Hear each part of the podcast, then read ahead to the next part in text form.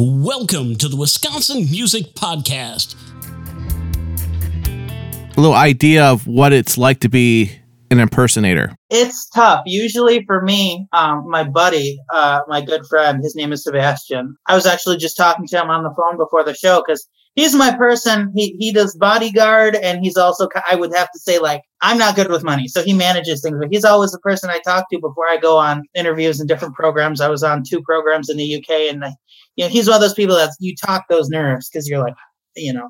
But to, impersonation is hard for me. Like maybe an hour before the show is when I start slipping myself into the Elvis character because I don't want to be super arrogant either. And I've noticed with some of the other impersonators, they think they're the person they're portraying. And and that's always been my goal, not to be that person. So I try to slip into the character an hour before the show, just kind of get by myself for a little bit and get kind of like, okay, this is what we're gonna do. Because it's it's really I don't want to say it's difficult, but it's weird to me that, you know, because I'm Aaron all the rest of the time, but get into that mode and then go, okay, I'm gonna be doing this show you have to kind of zone it out. A lot of it for me when I first started, I watched the movies. That that's the way it is. I watched interviews. I watched uh, the famous Aloha from Hawaii he did in '73 with the eagle suit. Um, it was a lot of a lot of mimicking, a lot of mimicking, and a lot of practicing it. But you also don't want to practice it too much because then you tend to look fake like you're too into you know you're you're doing everything and then the the audience doesn't buy that as much as if you put your own spin on the show as well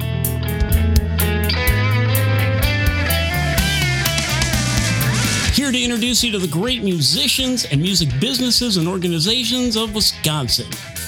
Every week, Wisconsin Music Podcast will be bringing you great information on what's happening in the Wisconsin music world. For our music loving listeners, we'll bring you music that you haven't even heard of yet from unique and talented artists and hear about their journey so far. You'll either hear live performances of their songs or songs from their selected discography. For our musicians out there wondering what they can do to further their recognition, we'll be calling upon Wisconsin music businesses and organizations to enlighten you on what they're doing to help further your music journey. And now, here's your host, Zach Phil.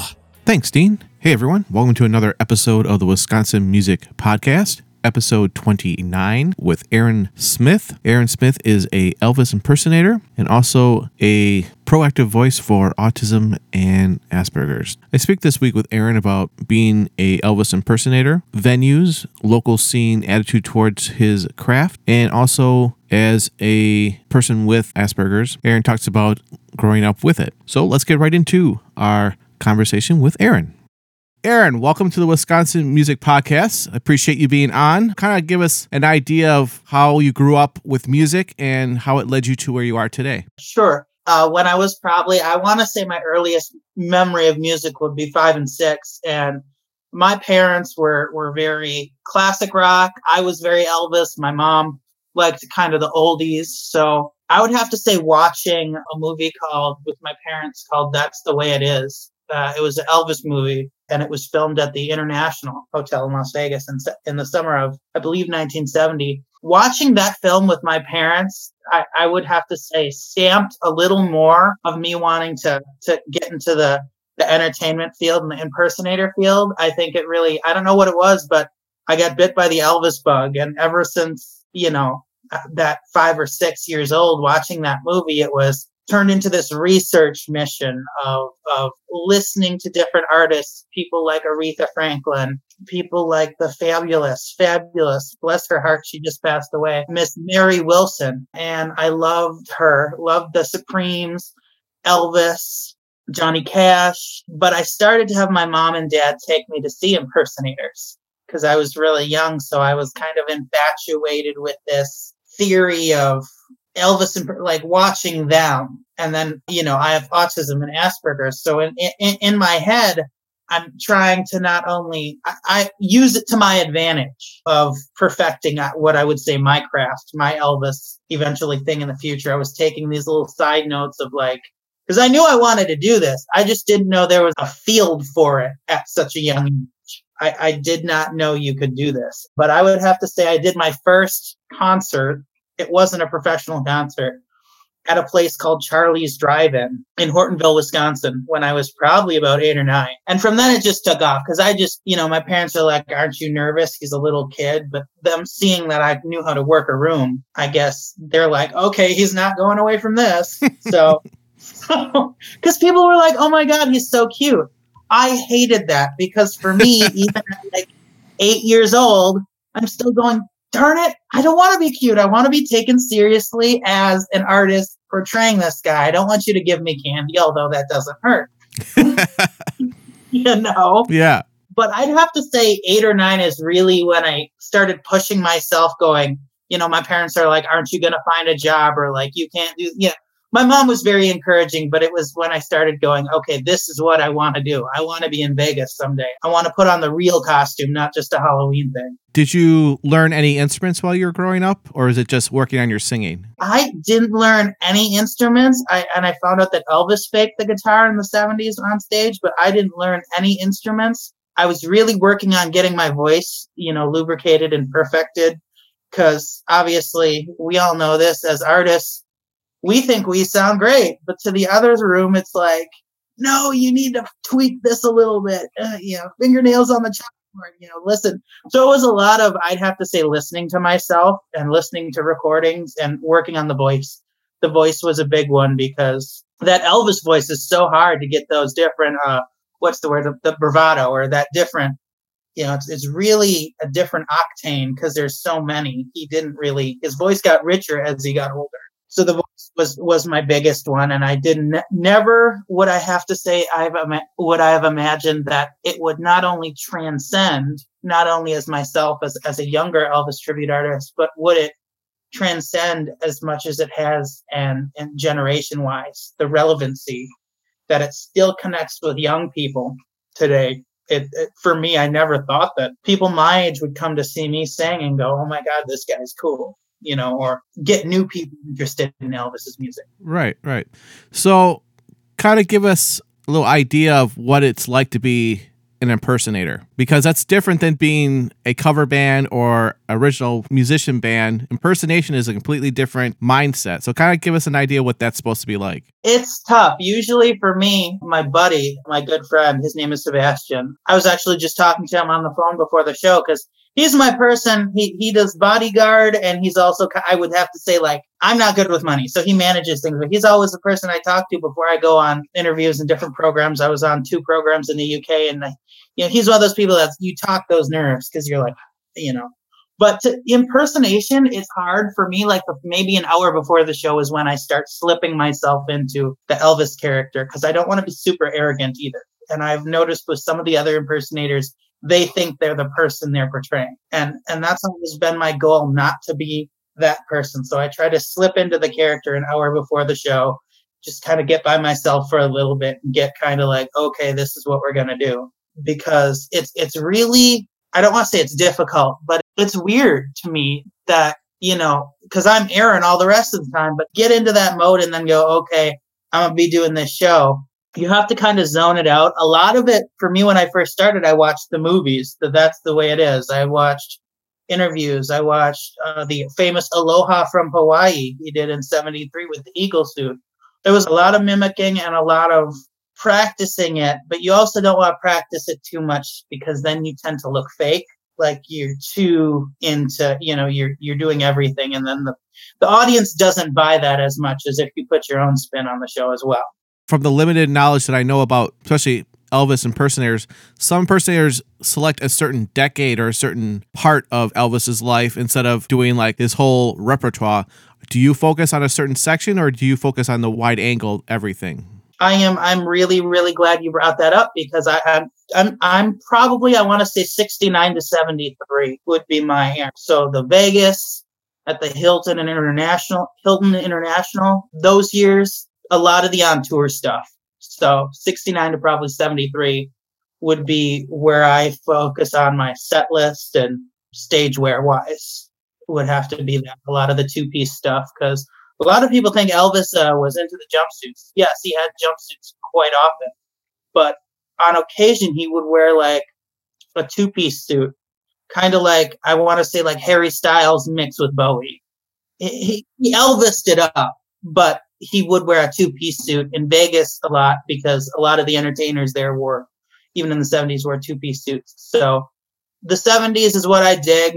I love the flamboyant, you know, that Liberace style with the rhinestones. And, you know, I, I love that because I, I always say to myself, you know, he said this he, when he's off stage, he likes stuff conservative, but when he's on stage, he always said he wants it as flashy as he can get it. So I, I like the flashiness. The band wears normal clothes that I'm with, but I, I wear the scarves and the ascots and the, the two piece suits. And yeah, I just, I love that.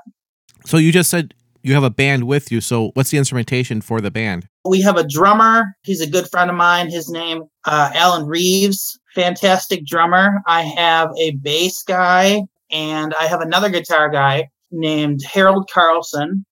And my other guitar player is uh, Brett Radical. And it's it's just your typical three piece band. It's a drummer and two guitar players and myself. Okay.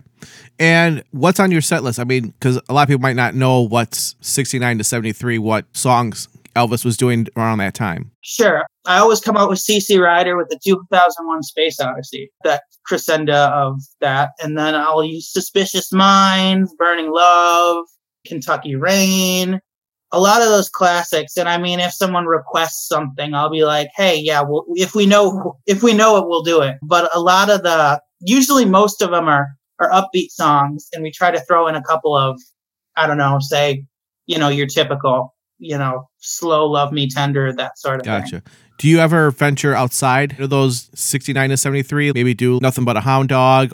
Absolutely. He did some of that in the 70s. He just sped it up. he gave it a new set of clothes as they as they said. And i i think it's interesting because when i first started going to there was a live band karaoke place in my town and these the, some of the people in my group actually are in different bands obviously you know they play different bands they're all over the place. Um they played in the live band karaoke thing that i was doing with a bunch of other different people and then uh this harold guy is like hey we should start something. So uh we kind of COVID shut it down, but we kind of we we got a little bit rolling, and then obviously winter isn't popular for music, so yeah, they were doing some stuff at at a couple different open mic things, and we would do our little Elvis thing, and then they would. But COVID just shut down the music world. It just sucked because we were we were starting to put something together on a professional end of you know the band getting my song my material down too and they were practicing because my signature is Suspicious Minds, but everybody, you know, thinks of that studio version, that slow dun dun dun dun dun, dun that really slow. And in the show, we do a Vegas style one, and in Vegas, when he played the Hilton, it was very fast, like dun dun dun dun dun dun dun dun dun. dun. So it was up tempo because he liked to do all those crazy moves. So they had to relearn some of those songs Vegas style which wasn't hard, but they were trying to tweak it in, you know, in their basements or wherever to be like, okay, if he does this, we do this. Gotcha. Cool. Just by small movements on the stage, which I find impressive, especially that these most of the play guys in my band are in their 40s and 50s, which I like that because they know their stuff. You know, I find it impressive because this one guy, Alan, man, I think he moved to, I forget where he moved to, but we still keep in contact because he moved, so he he played with me, but he never got. We were he was gonna be in the band, but then he moved, so we still keep in touch. But he was probably the best dang drummer I have seen in my life. He could beat the heck out of those drums, man. And he would at the end of the show or the concert or even the end of the song, he liked to show off with the you know with the drums at the end, like doing these crazy long drum solos. And some a few times he would actually trick me because I have, you know, Elvis would do those moves at the end of the song to like have the band stop or whatever. And sometimes he would keep going with this drum solo, and I'd have to pretend to do like a karate kick or something because I didn't know how long he was going to go on with this drum solo. Cool, very cool. you know, no, I'm serious. We were we did "Burning Love" one time, and you know that part, "Hunka Hunka Burn in Love." It, he just kept going on, and I was like, I kept looking at him, and he's got tinted glasses because of the stage lights. He needs his his sunglasses, and uh, he kept going and he kept going and he kept going. And finally, I just went back by the drums and like kind of looked at him and like gave him this look. And he stopped. But at the end of the show that night, I said, I said, I don't know how many more karate moves I could have faked there to where the audience would be like, all right, he doesn't know what he's doing. Because I didn't know where he was going with it at all. so so that's the nice thing though. You know, they've never done it too bad to me. There's some of those nights where it's like I, I don't really like to be like a jerk because he's experienced and he's he knows what he's doing. So he's never thrown me off too bad, but it's that sort of thing that kind of puts me on the spot because he likes to test me in front of a live audience to see if I can, as he calls it, you always have a way of even if I goof you up to hold them in Mhm. the palm of your hand. No, you don't know because I I have that nerve of Yeah. screwing up that kind of forces me to be that way. Diamond Dave Photography, the photography that supports local music in Wisconsin and is ready to work with your band or any solo artist on your next promo pictures or band show. To contact Diamond Dave and see previous work, check out Diamond Dave Photography on Facebook and Instagram.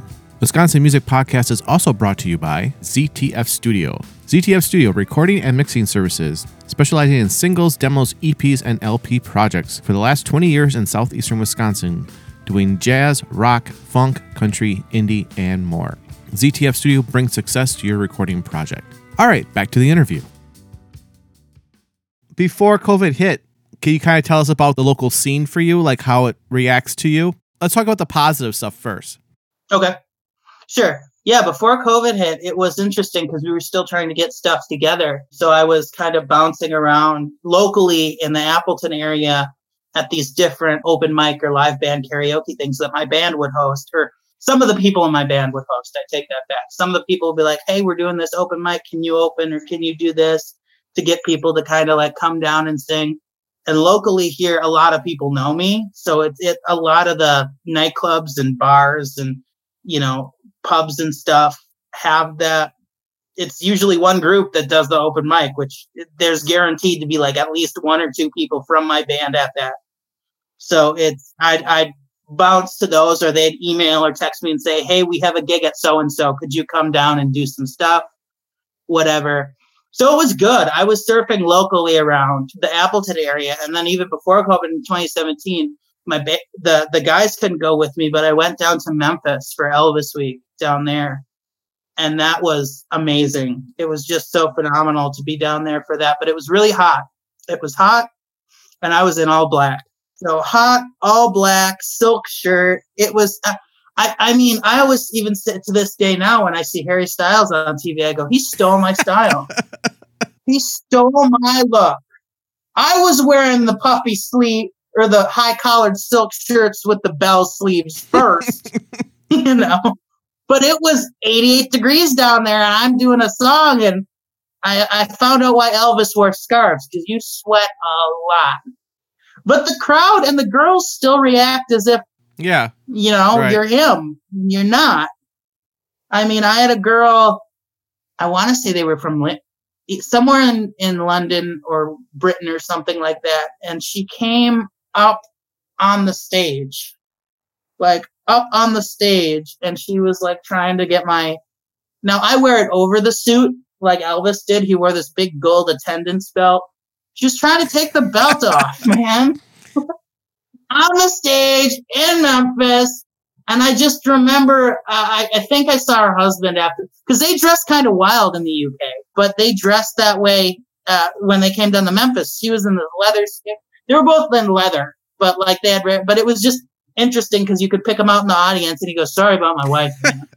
yeah. And I was like, I said, man, I said, if the belt wasn't a 24 karat gold exact replica, I wouldn't care Right, if she took it. So things were good. It, I think, you know, if you're in a Memphis or a California or a Las Vegas, then there's a more demand for it. But here in the Midwest, unless it's like a wedding or a, a special function, there's not a lot for the Elvis. You know, same with the Michael Jackson, the Whitney impersonators. There's there's not a lot for it unless you can bring something special to the table. Right. That goes for that goes for a lot of performers though.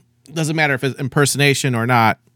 it's difficult because I myself I've always wanted to not only have the younger generation, our generation appreciate that or have some sort of a value towards that, just like they do with folk music, you know, or, or as I say, the hipster movement with a lot of different, you know, bluegrass and that sort of thing. I, I would like to see, you know, a, a bigger appreciation from my generation or our generation for that rockabilly. I know rockabilly is a big thing, but I, I would like to see people kind of seeing that it did take skill to make music before auto tune and you know like slap bass. I mean the Sun Studio stuff. You know it's it, it's incredible that people always go, well, Elvis in the '70s is a fat guy in a white jumpsuit, all messed up.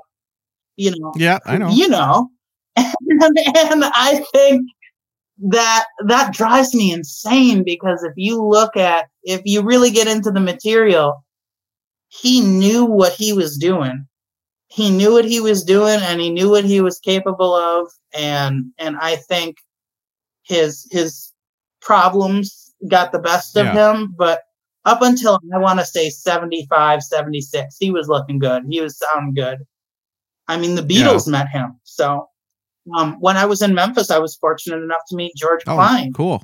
Who was one of his best friends. George yeah. Klein was one of his best friends. They went to high school together. He helped with security. He's since passed away, but I got to meet him. I got to meet the guy who wrote Suspicious Minds, Mark James. So it's it's incredible the people I meet, but a lot of the older people and the people who are around with Elvis always ask me why Elvis. You know, you weren't born when he was here. You're young, or you know that sort of thing. So it's like they're surprised that I'm getting on stage and portraying this man. If there's an audience for it, there's someone out there that enjoys like you do, going out there and just performing as Elvis, then there should be nothing stopping you from doing that. Yeah, I mean, I've been kind of stubborn growing up. I always wanted to, I guess, perfect it, and I'm a bit of a perfectionist on stage. So I'm the type of person who will look at the guys on stage if they mess up something, and sometimes I'm like, hey, you know, and and in the beginning they took it as disrespect because here's this young guy telling them how,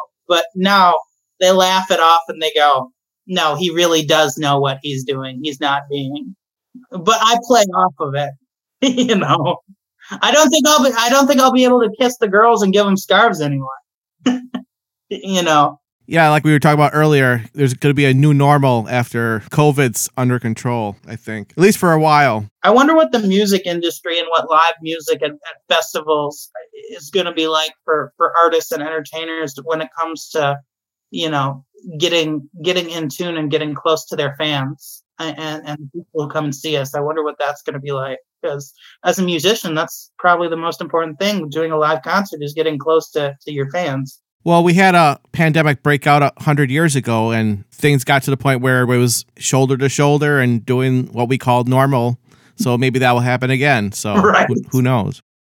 Oh God, I hope so. I feel like I'm gonna be in my 60s and 70s, going. I remember when oh, COVID. do you want to talk about how Asperger's affects you on stage? Sure, absolutely. Again, I'm a big advocate for that too.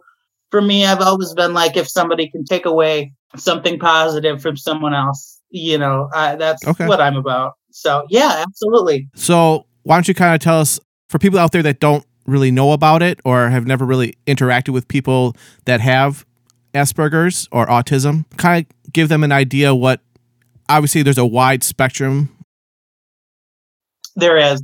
There is. Maybe come from your personal experience with it. Probably the best way to explain it. Sure. I mean, I I was diagnosed with Asperger's and autism when I was very well, a young, very young, younger. Um, and and that was in the early 2000s when there wasn't a lot of advocacy for it like there is now. So I'd have to say, as a performer, most people think people with Asperger's and autism are shy. You know, they need to wear headphones, they need to be in a room by themselves or whatever. Complete opposite. High functioning. I love to be on stage. That's like I want to say that's what drives me is is the attention not only from the crowd but being on stage. But the secondary, I think, struggle, if you will, would be that social awkwardness at times because at times, you know, in certain situations, I'm, I'm socially awkward. So it's like, oh, I, I do more listening than I do talking because, you know, sometimes it's like, oh, what should I say here? Mm-hmm, yeah. And, you know, because when you have have that, it's like if you're fixating on something and it's not about the topic of conversation, it makes you look a little awkward. So it's better to to listen than say something because you could say something and they'd be like, "Where'd that come from?" You know, sort of thing. I mean, so I would have to say the social awkwardness. However, in public or when I'm out in a city we're in, or if we're just going to the bars, I find it easier, but at the same time, the trust is hard for me because I have a small group of friends. So I have to have those people around me to kind of feel comfortable with with things. And that would have to be difficult because in some situations, even musically, I don't feel always, you know, great being put into a new situation. Like if I had to go give a presentation on stage, I'd be like, what? Dead air. Because I, I found with the Elvis thing for me, it's an act. So I can put that act on and not be Aaron Smith on stage. I can, you know, do my, I'm Elvis. I'm not, which helps. But at the same time, when I'm hanging out with my friends or if I'm back at my apartment or we're doing something with, like, whether it's playing video games, uh, my buddy Sebastian, the one who travels with me a lot and who's kind of, I would have to say, like I said, he's always traveling with me and he's with me video games like any other 20 something year old would do. That's easy. It's cool when we're, you know, in the hotel room or whatever, but like he loves his video games. He's a gamer. So, and I'm not really a gamer. I could sit and play my PlayStation and have fun, but I don't need to play it all the time like some other people. So it's like I'm more into the music. So some some hobbies that normal kids our age enjoy, I enjoy, but for me it's like I'm not always interested in what most uh, uh, younger youth or right, teenagers, right, right. young adults are interested in. So it's a, I would have to say it's a battle because, you know, uh, at an early age is is it's for people with Asperger's. That's really the turning point. If you can get therapy and you can get them, you know, kind of on the right track to be a functioning member of society at a young age, that's that's that turning point of them either being functioning or I don't want to say non-functioning, but like almost having those challenges pop up even worse later in life, especially when it comes to independent living and that sort of thing. So that that for me was was I was glad my parents were so proactive and and so uh, you know taking me to different psychiatrists and whatnot and trying to get me uh, to a normal life to to to be functioning, but also have some sort of a normal day to day life so I wouldn't be stuck in a box. So that I'm thankful for that because, you know, I always say that anyone can do anything they put their mind to. But, you know, it's just a shame that this world likes to put individuals in, in Yeah. these boxes. I mean, that for me was probably the hardest thing growing up with this was was those boxes, those limitations, and that what's supposed to be normal, right? Like you get the people who are like, well, that's not something that a 16 year old would be into, you know. But my parents were really good about that. My sister, uh, she's a teacher. She has two beautiful kids, and well, stepsister technically, but anyway, she's a teacher and she is just wonderful. And she taught me a lot when it came to growing up, uh, reading, math, that sort of thing, because I wasn't the type that would read it unless it triggered or interested me. So I would read, but I wouldn't read. So, so my sister, you know, Melanie, she would be like, Hey, can we get him books with this subject? So he reads them. And that helped a lot. Audiobooks helped immensely because I wasn't much of a reader, but it helped me remember the material. For someone with autism, the reading, you get sidetracked. It's interesting because it's, it, it I, I don't want to say it was as bad as, as, you know, oh my God, it was just so terrible. I got bullied. Yes. I got harassed. Yes. I got beat up. Yes. But I mean, I, I look at that and go, everybody goes through life differently. And I feel like I was so grateful that it made me look at people and go, you know, because you get some entertainers and some people who are like just so stuck up and like, oh, I won't sign an autograph or I won't take a. It made me really, even in even in the impersonator world, it made me really think to myself, no one is ever beneath Right. me type of thing. Like I will go into my way to get a picture or sign something or no, you don't have to pay for it. It, it, made me grateful for that, for to to to be like, there's got to be you know someone out there like me that maybe that could Yeah. brighten their day. So if if that brightens their day, and it takes me five ten minutes out of my day and makes me maybe twelve minutes late, that's fine. Towards the future here, where do you see yourself for the next five to 10 years? Oh gosh, I really I've been wanting to try to record some music, Elvis music, of course. Um, but I see myself if all goes if COVID gets under control, I would love to be going back to the Elvis festivals. I would love to be going back to Memphis. I, I was gonna go out to Las Vegas for my birthday, but then COVID. So I would like to see myself traveling and I would like to record some some Elvis material and, and or maybe some of my own material because uh, my uncle is a bluegrass writer, uh, very famous famous bluegrass writer. He's written for a lot of different artists, uh, uh, um, country artists. A lot of different artists have recorded his his music as well. Um, and I would like to see myself kind of bonding with him a little bit and get getting to learn some of the tricks of the songwriting trade because it's a whole different world, like you said, than them impersonating or, or covering an artist. So I would like at least write one or two songs about my, you know, life experiences and get together with him in the studio and do that because my family and him and a lot of people who know me have always said, you have a great story to tell if you could just write it down. I said, writing it down isn't the problem. Making it rhyme is the problem. Well, not every song rhymes, though.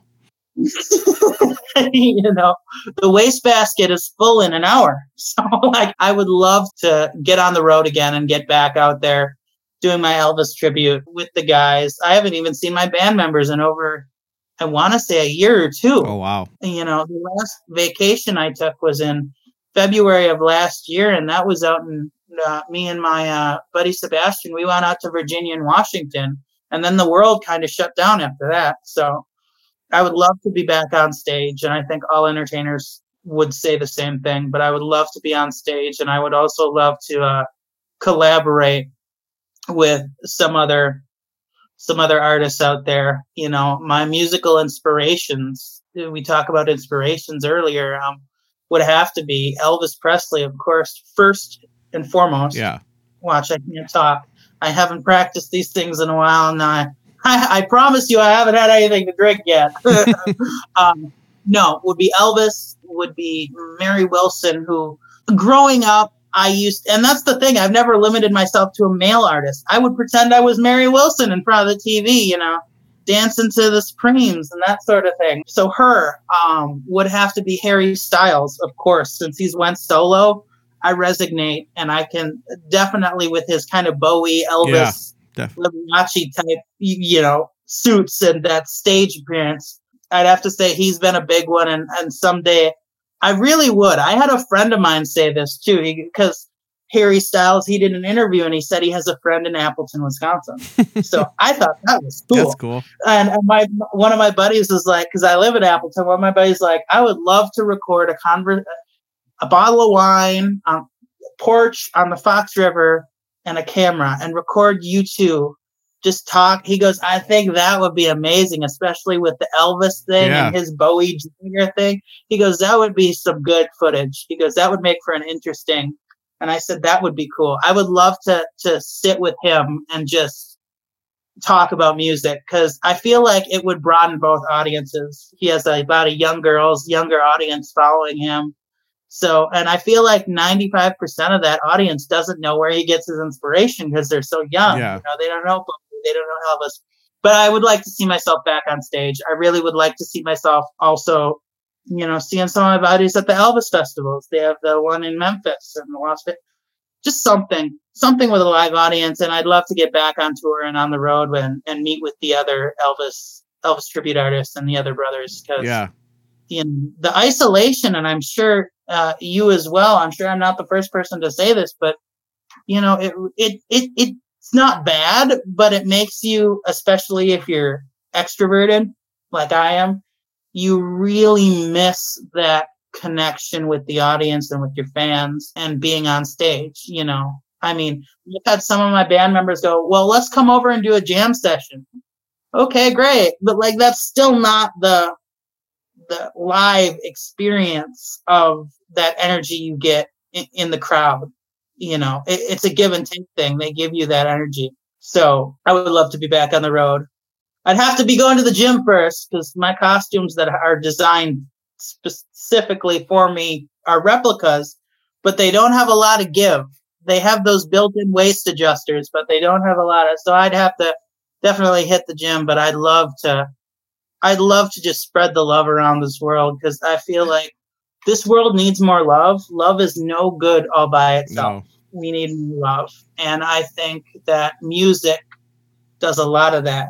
The music without music, I say I always said without music our world would be gray. Yeah. So yep. um, I agree. I, I, I we need music. We need love. We need music, and and I would love to get out there to spread that love and that joy and that inspiration to to other young artists and other other fans and and people because music is is is the best medicine, man. I'll tell you. I I totally agree. I totally agree. You know, I have had so many good times, even at like folk festivals. I've had so many good times with just sitting in the back of a van with these guys, with different people, depending on where you're at, and just talking music till the sun goes down. So we need to get, we need to figure that out, but we also need to think of the safety of our fans and the public as well. So we need to do this safely. We can't rush into it, but I really hope to get back out there. I agree. Well, Aaron, that's all the questions I have for you. Is there anything else you'd like to add before we end this conversation? Uh, no, no. I guess I would like to say thank you so much for having me on the program, especially as somebody from Wisconsin. it's, it's really good to kind of give like, I guess, some publicity to, to homegrown, you know, especially with your program. It's really nice, uh, especially reaching out to your program to, to have some homegrown talent and to, to talk on a podcast that's based Wisconsin. So I, I really, I love your program too, by the oh, way. Oh, thank you. you know, we need to have, I think, in the, especially in the entertainment world, I wish there was more advocacy for Wisconsin music. You know, there's a lot of different podcasts out there for music, but uh, it's good to have a platform for artists yeah. in Wisconsin because there's a lot of great music here. Yes, there is. You know, my uncle, the one that's big in bluegrass, he was born and ra- he raised here. So um, he's out in Florida now, though. he sends me pictures and I go, oh, that's nice. it's still snowing here. Yeah. You know, he'll send me pictures of him and his guitar going, just writing music. And I'm like, mm-hmm. yep, 80 degrees there in Florida. I'm sure it is.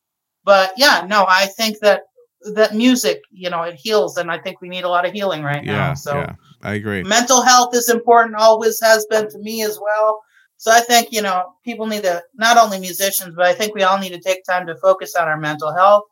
And we need to take time to, you know, focus on our our inner selves and, and just always, you know, lend that helping hand when you can. Right. You know, never turn a blind eye to hate and, and, and always keep a smile and, and lend that helping hand because, you know, you never know when you're going to need it. Right. So, right. Exactly. So that's always been my stance on, on things, and I just really appreciate coming on the uh, you having me on the program, and um, I look forward to speaking with you again in the future. Same here. I thank you so much for being on the show. Much appreciated. I'm honored. Really, it was it was a blast, and I look forward to coming on again in the future. And I appreciate you having me. It was wonderful.